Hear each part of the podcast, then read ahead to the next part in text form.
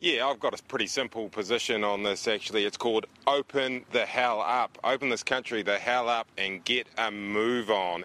That's Newshub's Patrick Gower on Tuesday, echoing what's been a consistent call from some quarters over the last two years.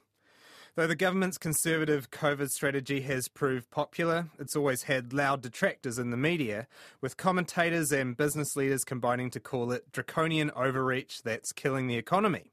Here's Mike Hosking in the first week of the level 4 lockdown that he had previously campaigned for in early 2020. Every year, heart disease claims 6,000 lives, one every 90 minutes. We're not crashing the economy for that. Overall, we had over 33,000 deaths a year. By the way, those deaths that year were the highest rate in 25 years. You won't remember the alarm because there wasn't any. Hosking's claim that clamping down on COVID is destroying the economy has since been backed by an armada of bosses and business representatives in the media. This is Glenfield Mall owner Dallas Pendergrass calling for an earlier end to lockdown restrictions on retailers in late April 2020. So, yes, they want to be open. Nobody can understand why they can't be open. And um, and it, it, just seems to me prolonging the agony and making it yeah. 10 times worse for them all. As COVID cases return to zero, Flight Centre Chief Executive Graham Turner was among those calling for New Zealand to open up its borders and learn to live with the virus in order to keep our economy running. The virus is going to be endemic, and some people are going to die from it. Um, just like uh, in Australia, I don't know about New Zealand exact numbers, but in Australia, about 2,000 people on a normal year die from the flu. Thousands of people die in road accidents. I know in the United States, hundreds of thousands of people die from smoking. So it's just another one of those minor risk factors in the country that we've got to learn to live with. This strain of commentary has been pervasive even as the country has abandoned elimination. Here's Northland Chamber of Commerce Chief Executive Steve Smith talking to RNZ's Checkpoint about the region remaining in the red traffic light setting over summer due to its low vaccination rates. Have we not done enough? Yeah, can we not just please get on with things? In recent months, these commentators and business leaders have got most of what they always wanted. Traffic light settings have eased. Lockdowns are a fading memory. Shops are open and the border is following suit. Indoor gathering limits have just been increased from 100 to 200, which is still a significant imposition if you're into nightclubbing, church going, or both. But the vaccinated can visit as many bars, cafes, and car dealerships as they want, provided they mask up and scan in.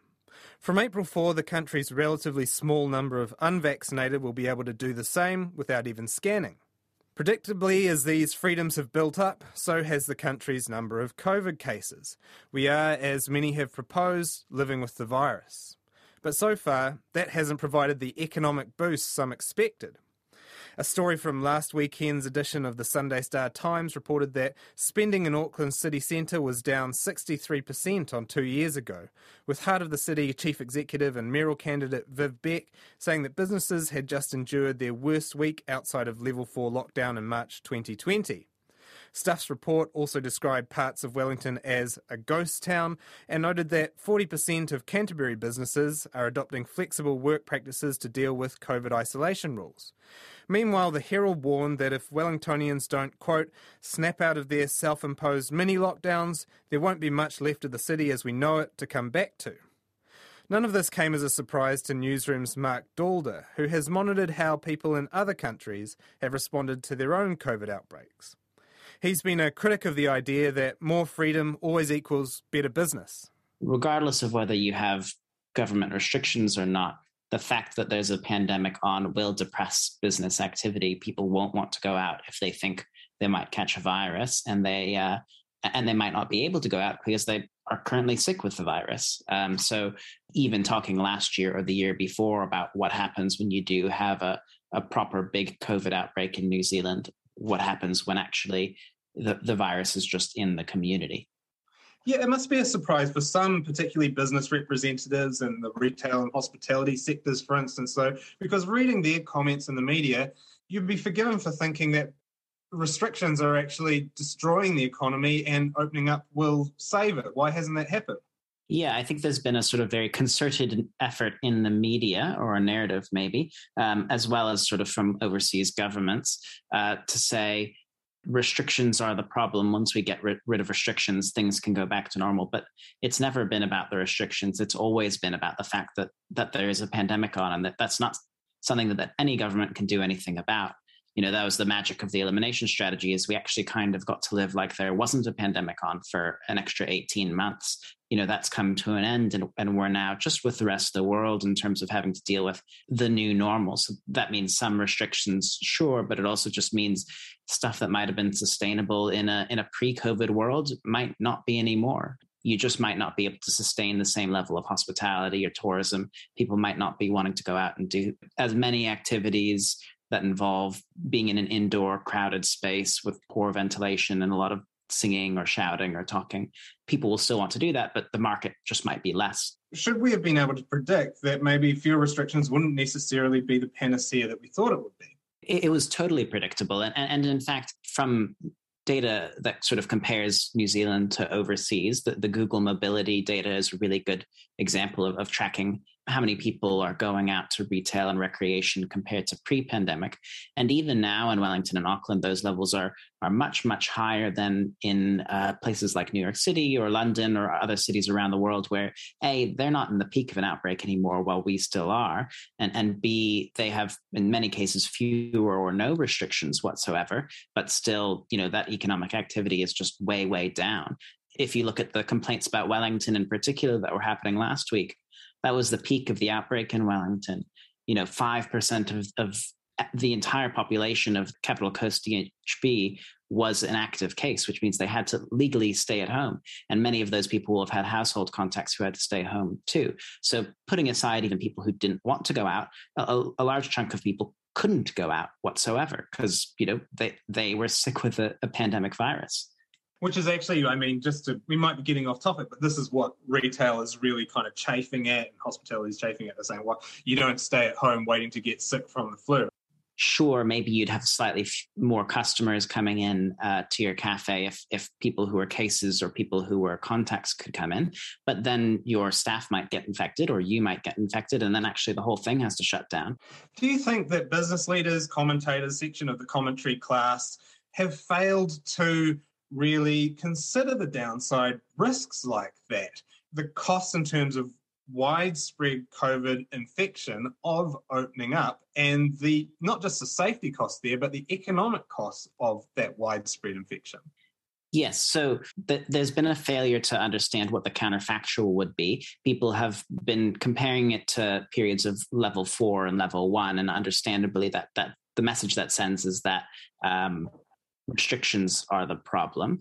But uh, the the counterfactual is never going to be either we have restrictions or we go back to life like it was in 2019. The counterfactual is always going to be either we have restrictions or we don't have restrictions. Either way, there's a pandemic. And so actually restrictions make people feel safer to go out reduces the number of cases, which also makes people feel safer, and make sure that actually your business, uh, your staff, and, and you yourself don't get sick so you can keep operating. So there's been a total failure of, of imagination and understanding of, you know, what the actual choices are or were in front of us. Do you think there's actually an element of not just a failure of imagination, but almost magical thinking from some business leaders, politicians, and commentators who just seem to be champing at the bit that to drop all restrictions and the idea that this will make us go back to normal, quote. Is there such a thing as, quote, normal anymore? yeah i think there's you know there's a new normal and, and what exactly what that looks like will be different for different people and in different places but we're not going to be getting rid of covid anytime soon and it's still not anywhere quite close to a state where it fades into the background like the flu it's actually going to be here for a while. There will be surges and there will be quieter periods. And during the surges, there will be government restrictions, but also people will make individual decisions that they would like to restrict their social contact uh, a bit more. There seems to be yeah, magical thinking or, or, or a belief that we can just close our eyes and pretend that the pandemic isn't there, that we can just get rid of the restrictions and ignore the the sickness and the hospitalizations and the deaths that uh, would come from that, and just get back to business as normal. And that might work fine for people who uh, are business owners and have no uh, you, you know have no qualms about this people who are triple vaccinated and healthy and young but actually uh, you know a sizable proportion of the population is vulnerable to severe disease from covid and those people are going to make their own decisions regardless of what the government tells them is safe. There was this period during the August 2020 lockdown, so the first August one, when commentators were saying, well, we should do what Sweden does, which is to have no restrictions, to let the virus in, and just to shield, you know, put put people who are vulnerable in a sort of short term lockdown while the virus sweeps through the young and gives everyone herd immunity, and then we're all fine. There were a lot of problems with that, but the biggest problem was actually the people who are vulnerable makes up maybe most of the country, right? It's everyone over the age of 65. It's 1.5 million current or former smokers. It's everyone with diabetes. It's everyone who's overweight. It's people with heart conditions, people with asthma. That, that's a large number of people. It's, it's going to be at least a third of the country, possibly more. Um, and then when you consider the people who are healthy, but who are their family members and who will reduce social contact to protect them, and suddenly actually you can't have a functioning economy if vulnerable people don't feel safe to go out and if their family members don't feel safe going out uh, in order to protect them. Yeah, do you think that we have, as the media, uh, given enough of a platform to those who will be put at risk by lowering restrictions, opening up, as they say, you know, low paid hospitality workers, for one, who will be, or, or supermarket workers, you know, all these kind of people that are put in harm's way when we open up, and obviously immunocompromised, disabled people, that kind of thing, older people. Have we paid too much attention to the concerns of business owners and too little to uh, vulnerable people? that might be more your territory than my territory. I think I'm, I, I think I'm comfortable saying a lot of the narrative around COVID has excluded you know, almost the whole way through the vulnerability of people while also dismissing how many vulnerable people there are. And part of that's because a lot of people are actually vulnerable and they don't know it, right? So if you have a third of the country who's vulnerable in some way or another, most of those people aren't going to be thinking of, for themselves, you know, I'm at much higher risk of getting COVID uh, than, than the average New Zealander. But, you know, they still are. In the media, it's sometimes hard to, to pierce through those blinders if, if many people themselves have those blinders and and you know journalists are just people as well. Despite really hard efforts by various people to to dis to, to pull us away from this narrative of health versus economy um, and to understand that actually you can't have a healthy economy if you don't have a healthy population.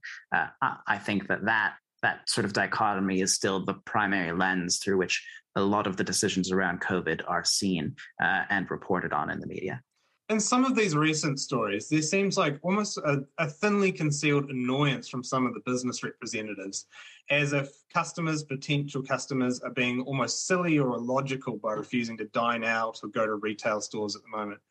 Are we being silly or illogical by refusing to go out? Is Omicron still a genuine risk that people should be trying to avoid? So uh, maybe we will all get it eventually, but the fewer times we get it, the better for us, the better for our families and our kids and so on. Whether the decisions are irrational or not is, is almost besides the point. You know, we have the situation where for the first two years of the pandemic, um, the government has made restrictions around what is safe. Now they're making restrictions and designing policies around what allows businesses to operate while also keeping the health system standing. You know, that's a very different standard. And, and so when you consider it from that perspective, actually, the government has now devolved responsibility for the pandemic response to each individual. And it's hardly fair for the government and businesses who have been, you know, many businesses have been pushing for this for two years to now say, hang on, we've given everyone the right to choose what they'd like to do. And now they're not choosing what we'd want them to choose. That's unfair. Well, no, actually, to a certain extent, that welcome to free market capitalism. People will make their own decisions. Um, and in this case, people are deciding not to go eat out when there's a pandemic. It, it, and it goes back to that thing of, you know, uh, just completely wishful thinking, magical thinking about what the alternative was to elimination or to tightly controlling the virus. The alternative was never going to be sure the hospitals are full and sure one in 20 people in the city has COVID right now that we know of, but I'm still going to go out and pretend like there's nothing different from 2019. It was always going to be, well, hang on, there's a pandemic. I'm going to do things a bit differently. This is living with COVID, right? Like, um, living with COVID is not pretending it isn't there. Living with COVID is there's a pandemic, so we have to do things differently. And, and somehow people have conflated living with COVID with living like it's 2019 and ignoring the death and destruction. It was never going to be that way. Many business lobbyists and commentators reject the argument Marc Daalder was making there. They've prescribed the same treatment for our current spendthrift ways as usual another dose of freedom. After the government's Wednesday announcement on further easing COVID restrictions, Hospitality NZ Chief Executive Julie White put out a statement calling the indoor limit of 200 people a nonsense. Restaurant owner Krishna Botica said the pain won't stop for hospitality until rules around seated service and physical distancing are gone too. Meanwhile, others have denounced messaging aimed at stopping people catching COVID. Viv Beck has pinned the current retail downturn partly on the psychic damage inflicted by the colour of our traffic light setting. Here's what she had to say to Stuff. Red symbolises stop. The customers aren't here. They're staying away because they have to isolate or they're fearful of going out. This is a lockdown in all but name. In an interview with Duncan Garner on Today FM, Canterbury Chamber of Commerce Chief Executive Leeann Watson and Auckland Business Chamber Chief Executive Michael Barnett echoed that message, urging the government to abandon cautious messaging and replace it with calls to go out and enjoy life. Where's the freedom?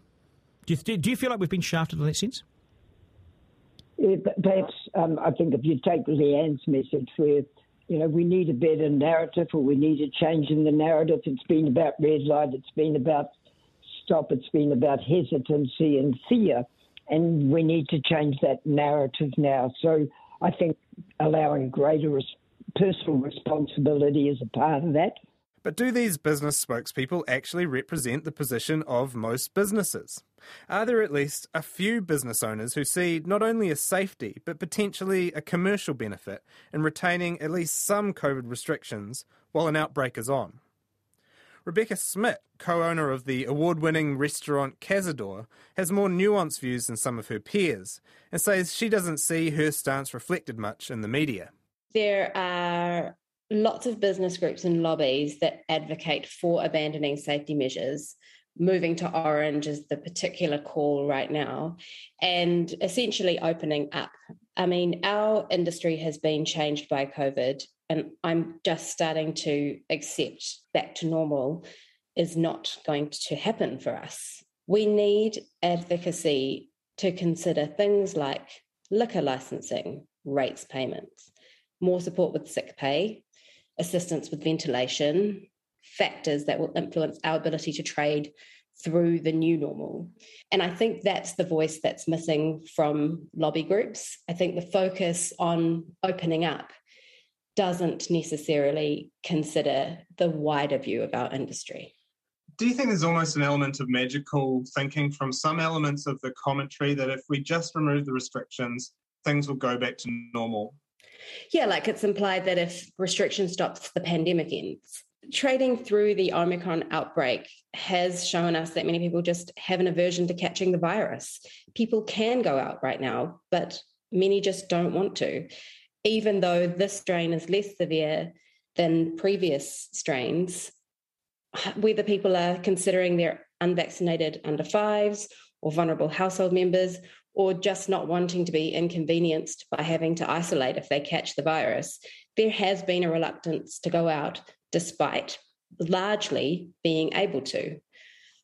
I'm not sure that it's the restrictions that are stopping people from being in restaurants and bars right now.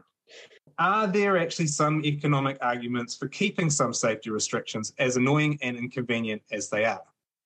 Yeah, absolutely. I mean, if you can go out with confidence, knowing that you are best protected.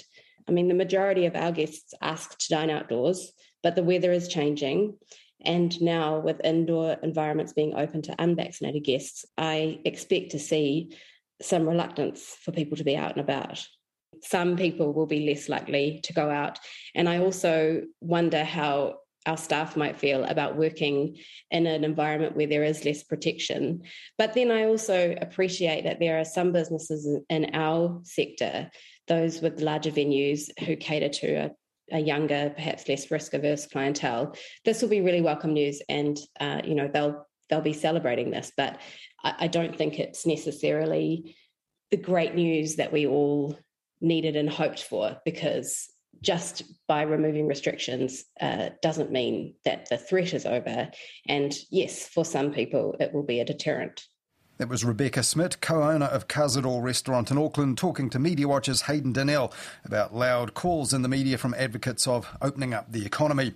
And earlier he spoke to Marc Daalder, senior reporter for newsroom.co.nz, and the author of an article this week headlined Welcome to Living with COVID, in which he argued that the problem is the pandemic itself, not pandemic restrictions.